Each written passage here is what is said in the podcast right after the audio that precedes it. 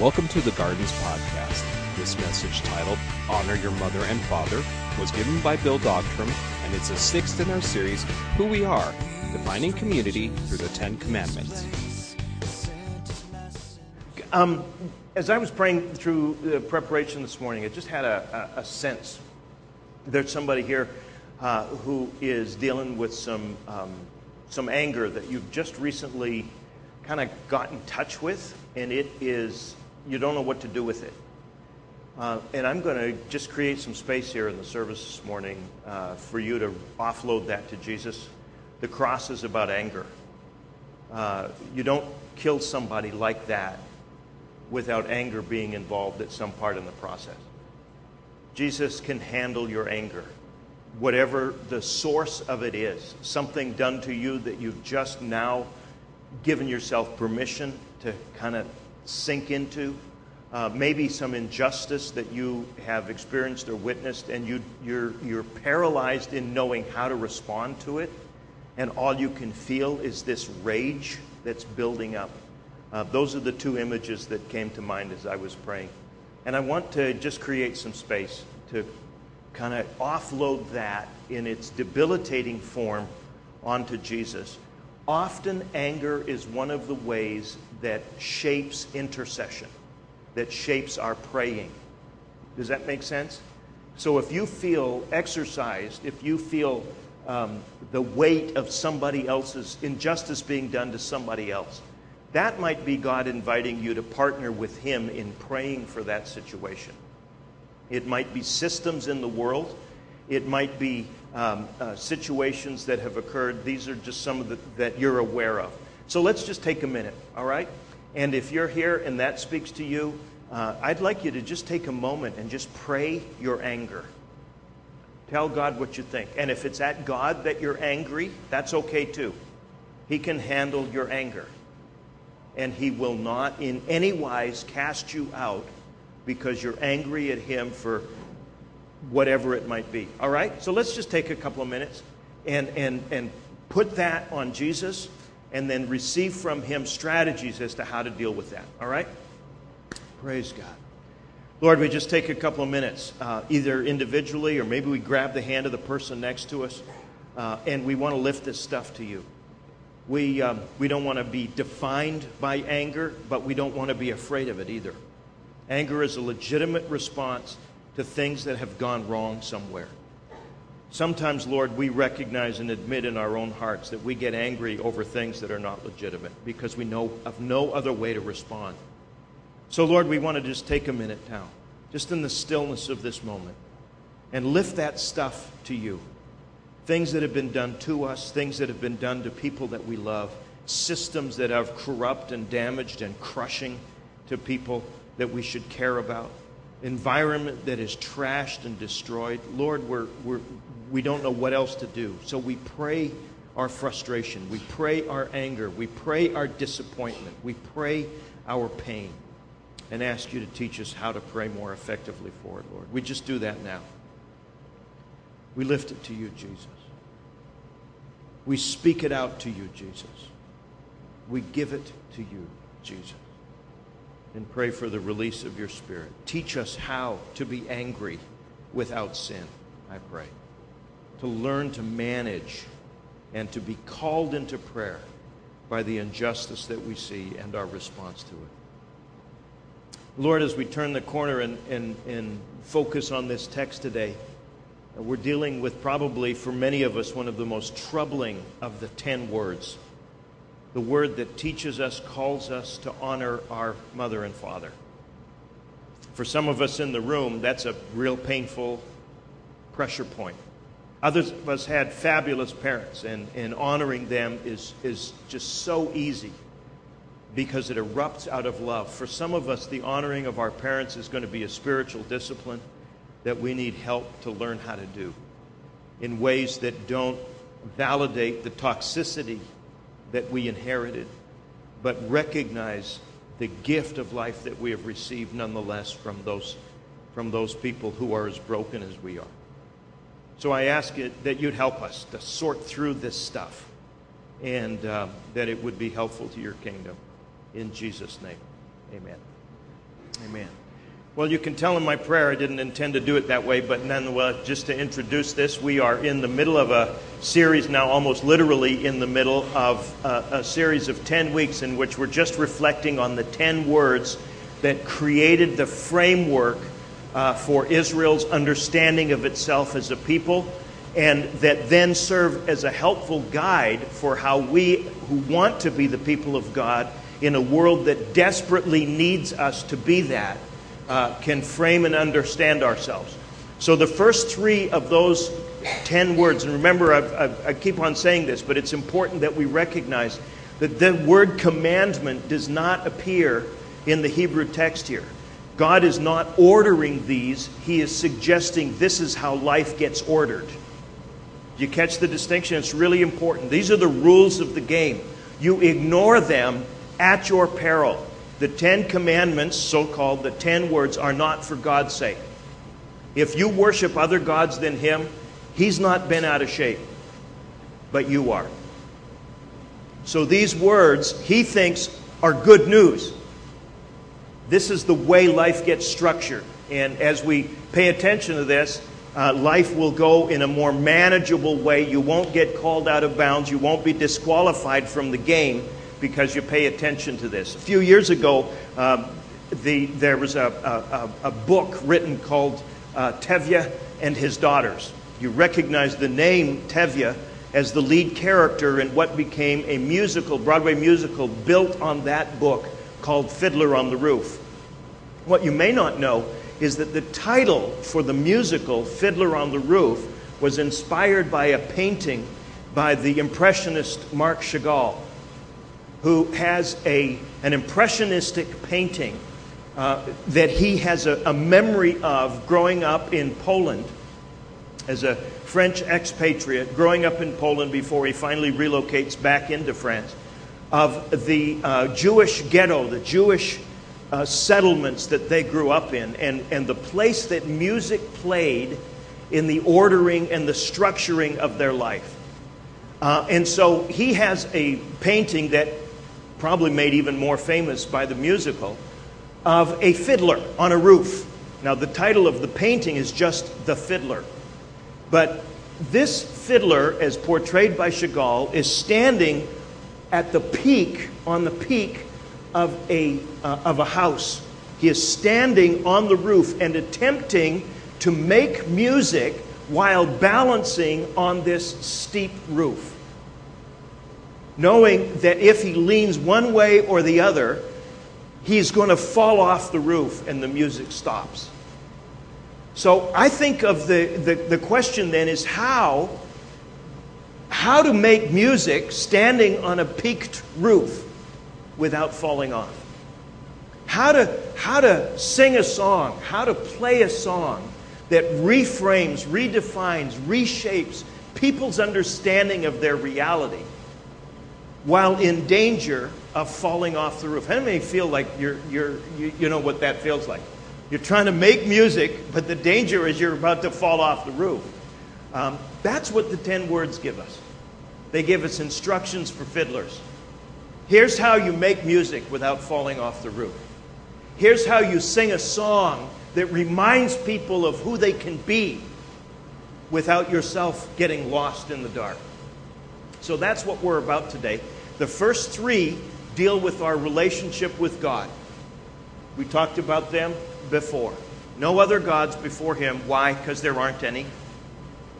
No graven image. Why? Because you are God's image. Don't take and use the name that He has given you as access to Him in an empty, meaningless, pointless fashion. When you do, you lose touch with the very source of your identity. You are people of the name. Don't degrade yourself by degrading the name. Okay?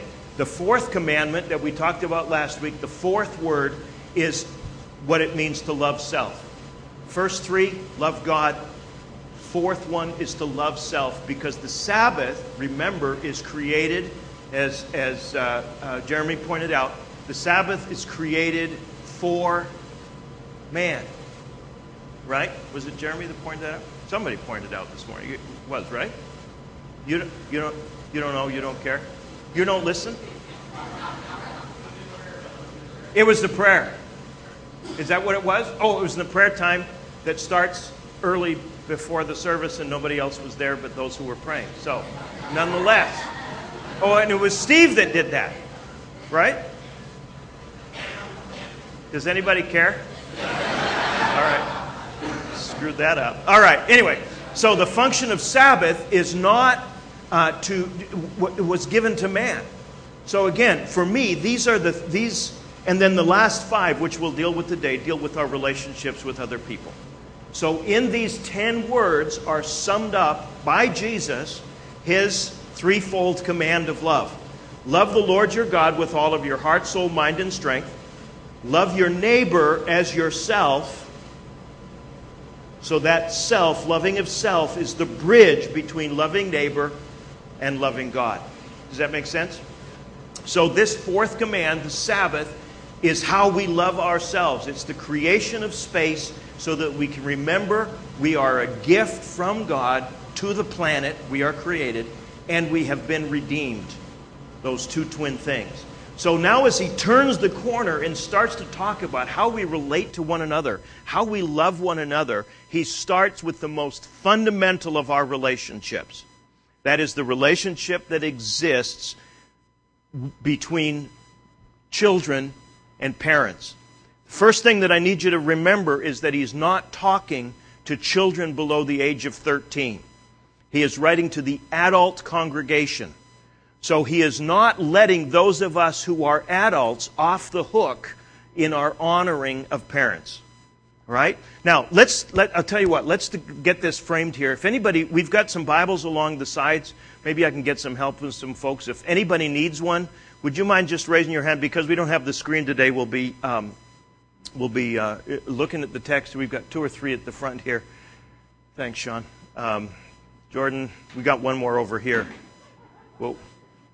Did you drop the Bible? Sorry. Ah. Okay. okay.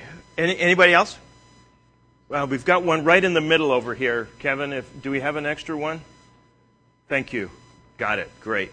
Okay, so we're going to be first of all in Exodus, second book in the Old Testament that is start at the beginning, go through the first one which is Genesis, now to Exodus and we're going to be in the 20th chapter we're just going to look at one verse here, and then we're going to look at another passage. The verse that we're going to look at here is verse 12. So, Exodus 20, verse 12.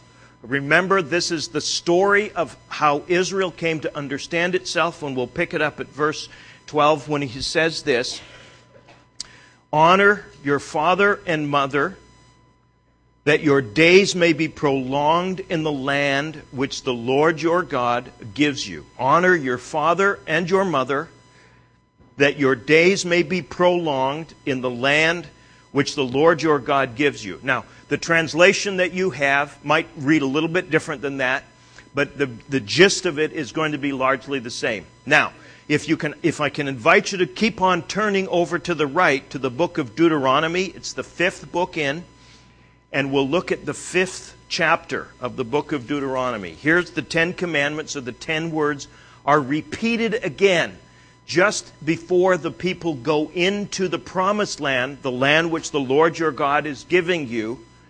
And I want you to notice that this um, word has a slightly different development, like we talked about last time. Remember, Sabbath in Exodus is about creation, in Deuteronomy is about redemption.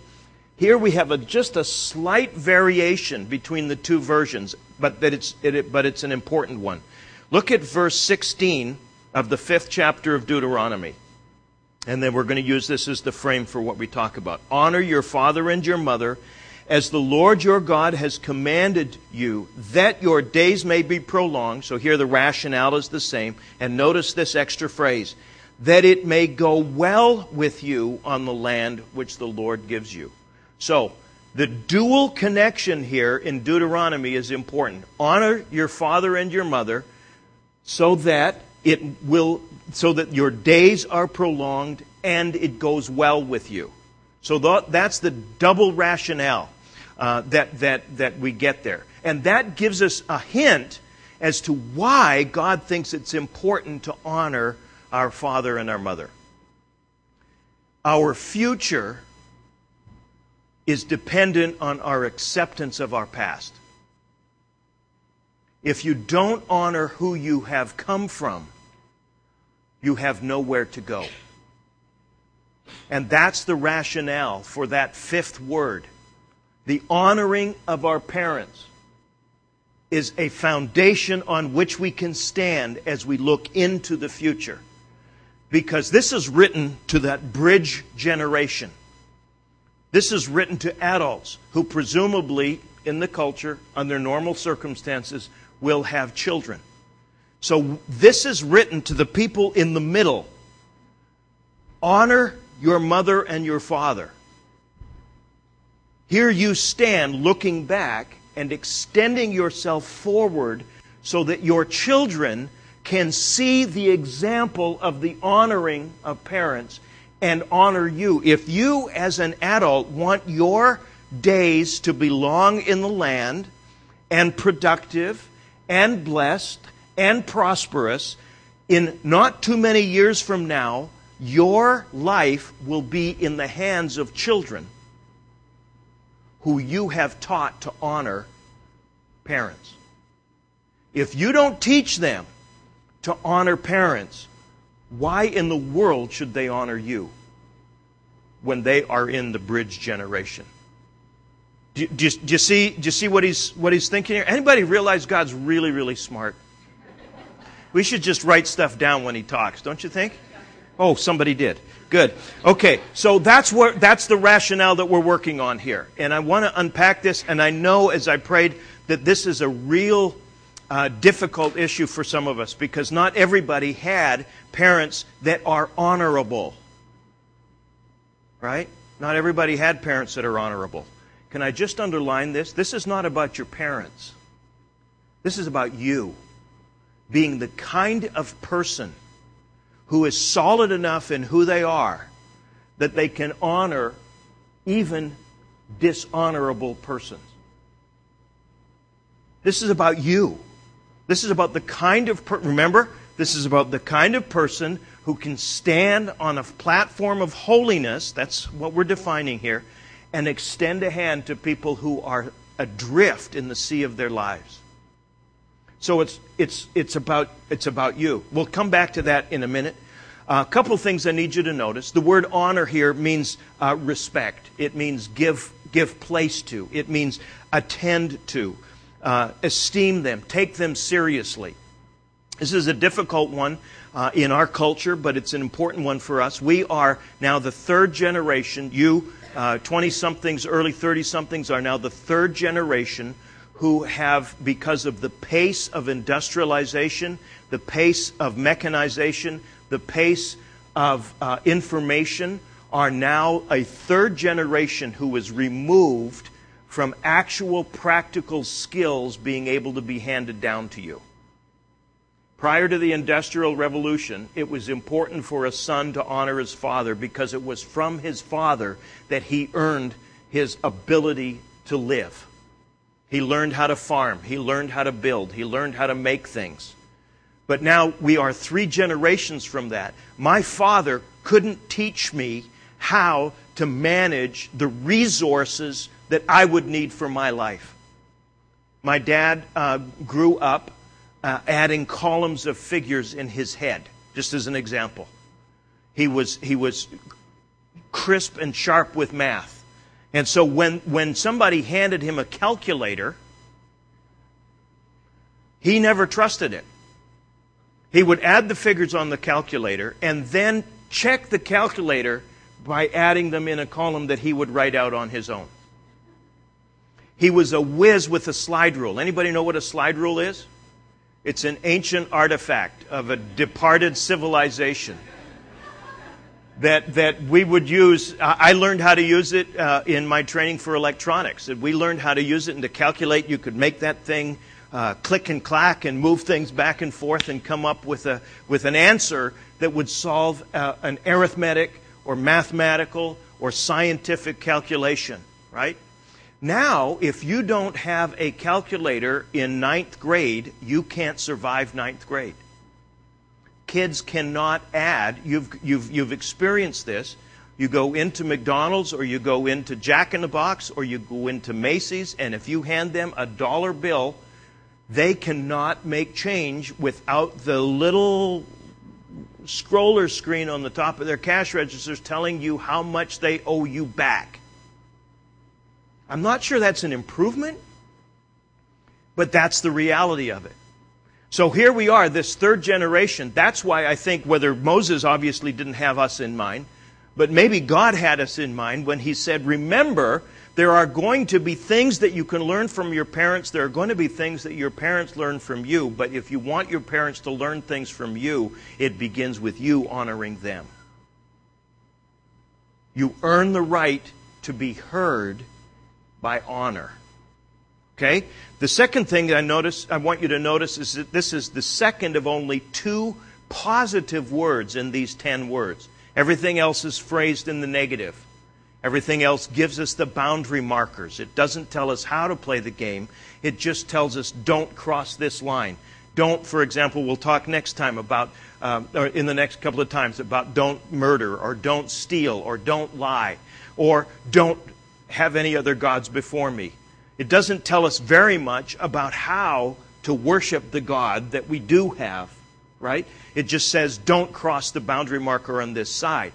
Here, we are given in, in the Sabbath last week and in the honoring of parents a positive frame. Here's how you negotiate the reality of the game honor. Not a big point, but I need you to, to, to, to, to recognize it the third thing that I want you to really quickly notice as foundation before we start to dig into this more is that mothers are included in this. Why is that significant? Because by this time, Israel had become a highly patriarchal, male dominated, male defined culture. And Moses repeatedly through Genesis. Moses, I believe, is the author of these texts or the originator from which they came. Moses repeatedly tries to pull us back into the valuing of women in that society. You'll notice the lengths to which he goes in talking about the invention of marriage to validate equally the role of the woman and the man, uh, even using the language to refer to their equality, um, their, their, uh, the, the nature of their, their relationship. So here's yet another example in which he says if you only honor your father, you're missing a fundamental part of who you are. There are things that mothers hand on to children that fathers cannot hand on to children. There are things that fathers hand on to children that mothers cannot hand on to children. So you, if you can think of the developmental stages, and this, uh, Kohlberg has worked through this, James Fowler has worked through this, uh, Piaget even has worked through this in terms of the development of the person. Zero to five, bottom line, is mom. The world's a safe place. There's security. Home is a good environment. Dad is there, but mom is primarily the teacher. Between 5 and 10, roughly, the world is a place of grand adventure. It is a place of play. It is a place of celebration. And both parents are involved here. 10 to 15, you have capacity as an adult. Your sexuality is beginning to develop. Your beauty as a woman, your strength as a man, all of those things are received as gift from Father. Mama's still there, but the primary shaper of core identity between the ages of 10 and 15 is dad. 15 to 20, get out of the house. We really enjoyed having you here. You have capacity to function on your own as an adult. Goodbye. Don't let the door hit you on the way out. More or less. Because the purpose of having children is to get rid of them. Right? So that somewhere between the ages of 18, 19, 20, 21, 22, Southern California, Southern Florida, and Hawaii, male, 25 to 35, somewhere in there. Got to move them out. But anyway, um, and here, here's, here's, here's, here's, what, here's what he's saying. Now, please notice, if you have lost a parent, either through death or divorce, at any one of those stages, notice what gets lost in capacity. A lot of kids, for example, are forced to be adults at seven or eight. They lose capacity to play, which is fundamental to worship. You see? A lot of girls have an absentee father. A lot of guys have an absentee father. Even though he's physically present in the room, he is emotionally distant and so never learn their sexuality in a safe way. They never learn their beauty in a safe way. A, a, a, son is not given his masculinity by his father if the father is viewing his son as his competition rather than his partner. Do, do you see? So, this is the framework honor your father and your mother, whether or not they are honorable. However, it's going to require of us that we attend to the gifts we didn't receive as a way of honoring them. We'll talk about that in just a second. So here's, here's where we, we want to look at this. Um, in, in, it, first of all, part of what this command uh, or word requires of us is that we recognize we're built for community. Like we talked last time about the turtle on the fence post. Nobody is here on their own. Everybody had help. And even though we struggle and strive as much as we can to maintain a fairly rigid boundary marker, and we are, especially in Western culture, more able to be individualistic than any other culture in the world, and I'm not sure it's good for us. We can drive in to our gated community. We can push our garage door opener. We can drive into our garage, close the door behind us, and go into our home and never even know who our neighbors are. So that when there is a crisis, Proverb says, Who do you call? Now, nobody go Ghostbusters on me, but anyway, when there is a crisis, right? Do you call a, a family member far away or a neighbor who is near? If you don't have neighbors, there's a price to pay. The second element of this that is critical for us is to remember that individuality arises from community, not the other way around. The only thing that enables you to be an individual is the fact that you are in a community of people who loves you and gives you foundation for that individuality. Otherwise, you're out there on your own. So it's critical for us to know that we're not self originating. We are built for community, and this word says, remember how you got to be part of the community. You were born into it. You have place and space because of your connection to those folks.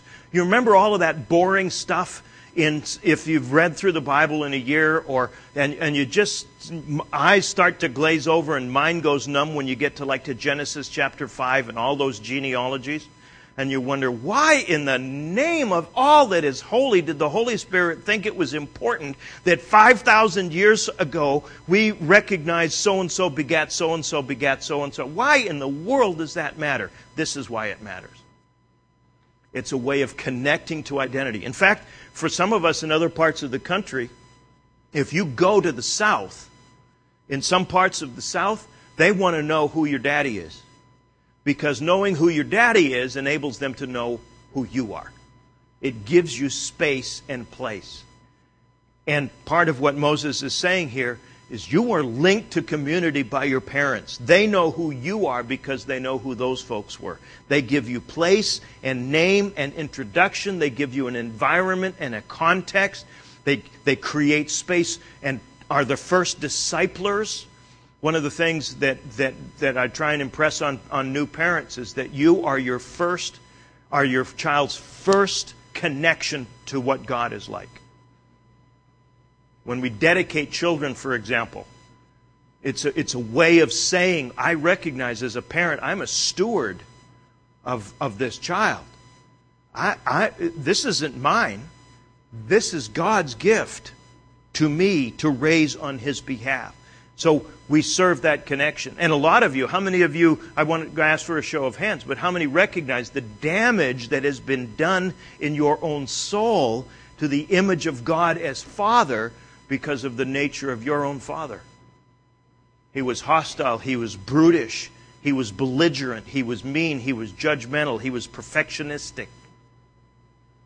And so, Heavenly Father, how do I, how do I negotiate that?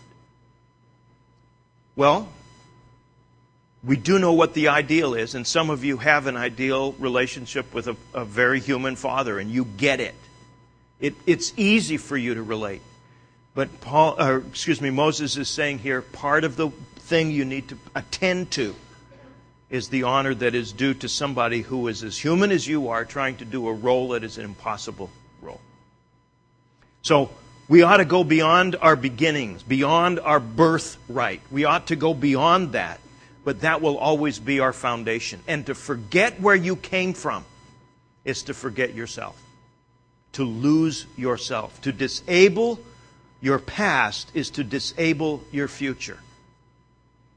That past serves as a foundation. So to honor mother and father, then, is a way of connecting ourselves to that past and to the future. If we don't acknowledge and honor our past, we have little foundation for our future.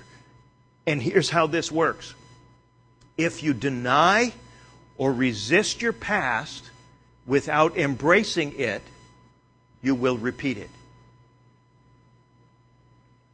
Family systems theory. What you deny, you repeat. What you resist, you reversed. I mean, and, and, sometimes it's as silly as the kind of car you drive. Uh, our family only drove Chevys, right? But I didn't like my family, so I'm only going to drive Fords. Who's controlling the vehicle you drive? The strings are still getting pulled from way back when, right?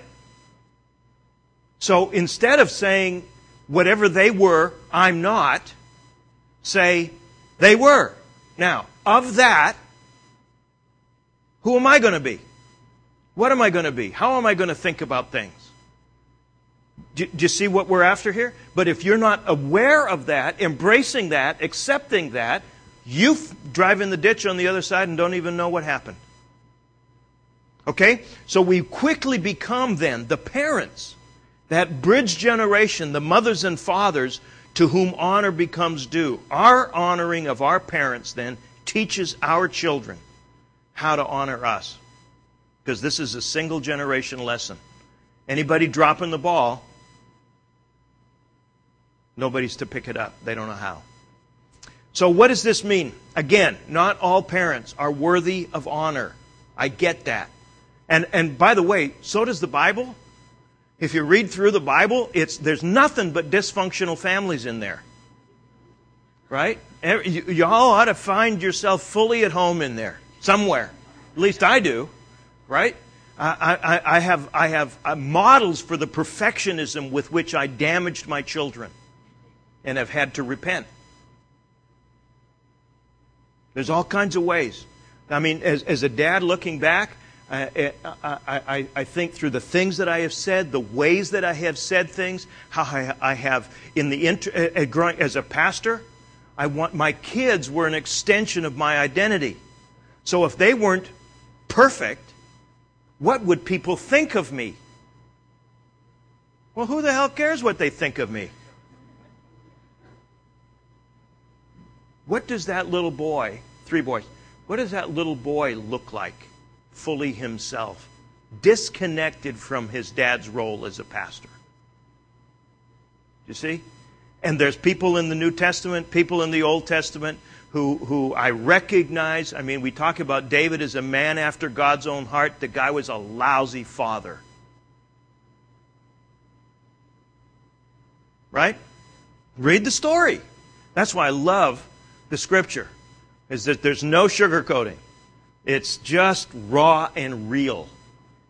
So, having said that, again, let me remind you honoring of parents is not specifically about parents, it's about you as someone who can honor.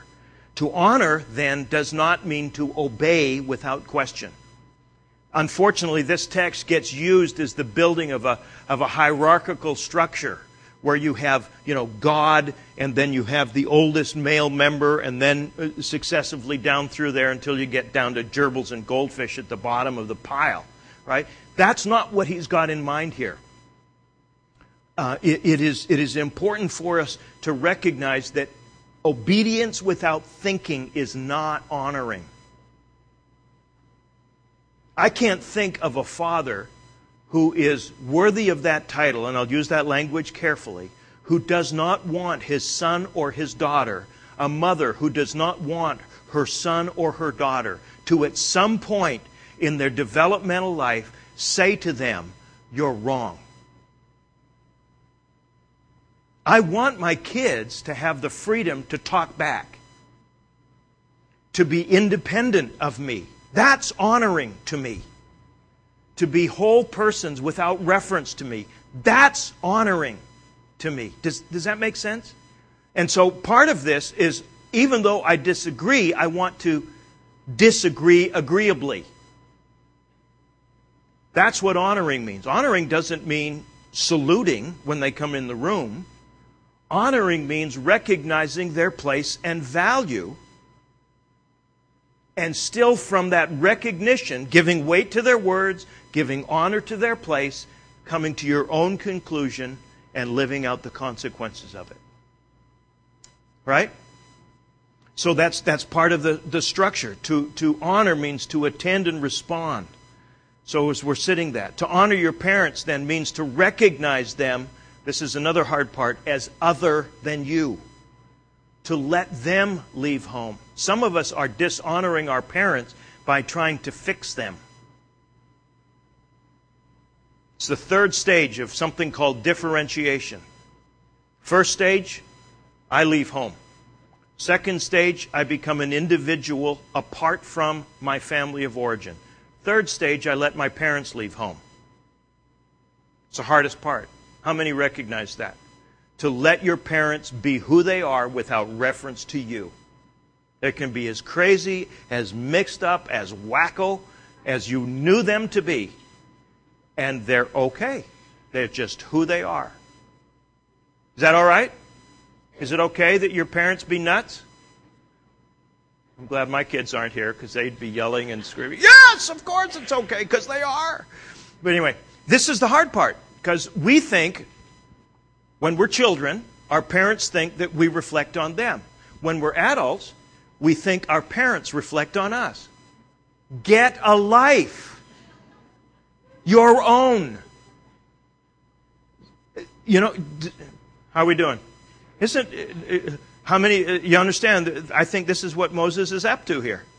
These are the rules of the game. This is how life gets passed on without toxicity getting passed on. Honoring does not mean imitation. Honoring means honoring. And part of honoring might be able to say, I'm going to go a different way. And this is especially the case when you have parents who are not disciples of Jesus where their capacity to influence and advise is limited to things they know. That doesn't mean they're not wise. Doesn't mean there's things that they can't teach you. Doesn't mean that you can't honor them in other ways that are appropriate. But in some of you may need to find parents in the faith who you will honor in more helpful ways in terms of the development of your life in Christ. That's okay. But nonetheless, we still have this honoring capacity. It's a learned stance, it's a posture of respect, and it develops over time. Final thing I want you to understand here as we draw to conclusion is this is part of training in power. Remember, we are built for power. We're the image of God. He has empowered us and He wants us to have power. Power is not a problem. But we've got to be trained into how to manage power, otherwise, we're going to abuse it.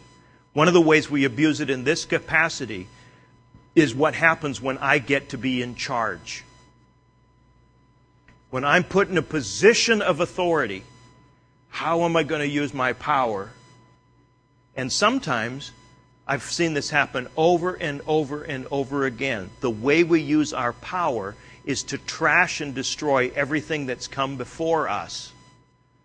And then we stand on the rubble of what has been proclaiming ourselves the victor with the new and better way. I've seen this happen with churches and pastors in, in, in, in pastoral transitions sometimes. Uh, a, a new pastor comes in with a new vision, and his or her way of establishing the validity of that new vision is to damage and destroy everything that's gone before them. And then in four or five years, they've run out of steam and they leave. Right? I've seen this, I've seen this in, in, in, in universities where I work. I've seen this in, in, in businesses. Uh, I've seen this. Transitions are horribly difficult things unless you know how to handle power. Can you stand in a new position and honor what has gone before you and build on it? Or do you have to trash and destroy it so that you can be the great man, the great woman who has got the new word for God in the new, new age? Really? People have been around for a while. We've been doing stuff for a while. We've been doing church for a while. Some of it doesn't work, others of it works. Can you be trusted when you're now in a position to manage your power properly?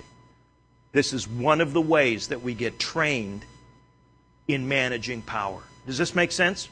So, what does it mean? First, let's start by giving thanks for the gift of life transitioned to us from our parents from those who, who, through, to, uh, who came to us. Some of you have fabulous relationships with your brothers and your sisters. Some of them are troubled. But you don't get to choose family. Right? Which is why it's really annoying when God calls us the family of God. I wish it would just be like the friends of God, because then I could choose who I was related, but He doesn't let me do that, right? I know that my mansion in heaven, my room in the mansion in heaven, is going to be next to people who annoy me. I just know that.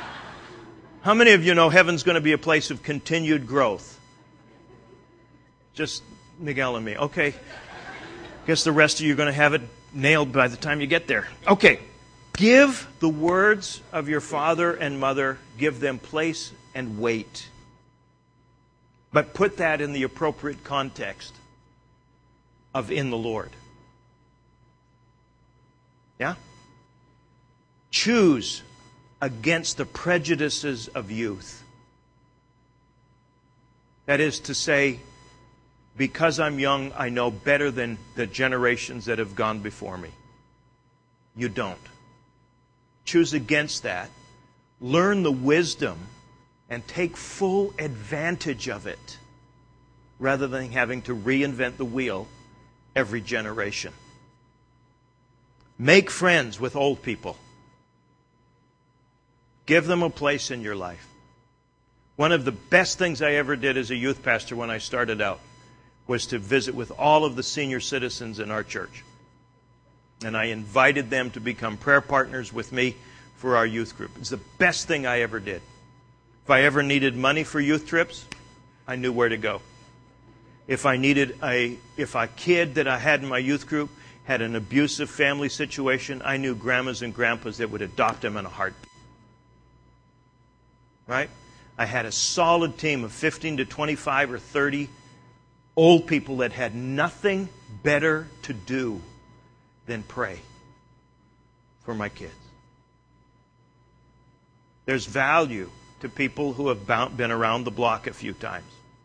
Honor, respect. It's one of the one of the things that Darren and I are praying through as as the garden is predominantly a young church. We need old people. We've got to pray in some old folks. Okay? That's I think why he asked me to come alongside. Just, anyway. So make friends with old people. Give them place. Give them honor. And uh, Uh, there's benefit to that. And then consider what you're passing on. Because it won't be long before you're one of the old people. Goes by that fast. You don't get to determine what people say about you at your funeral the day before you die. You don't build a legacy by being intentional about building a legacy. You build a legacy by unthinking faithfulness for, the, for your life. And then at the end, you look back and say, Here's my testimony. Is it, you with me? Let's pray. Lord Jesus, I thank you for this word uh, that is so uh, convicting to me and inviting. I pray that as we um, switch gears here a little bit and take some time, and uh, Jeremy gives us some space to reflect, that you would kind of speak into our hearts, Holy Spirit. What do we need to hear from here? Maybe there's a letter we need to write, an email we need to send, a phone call we need to, to, to send. Maybe there's a, a pattern of attitudes that we need to shift. Maybe there's a, a conversation that we've been putting off that we need to have. I ask you, Lord, for courage to walk in this word because there's a reason it's one of the top 10. So please help us to attend to that. In Jesus' name.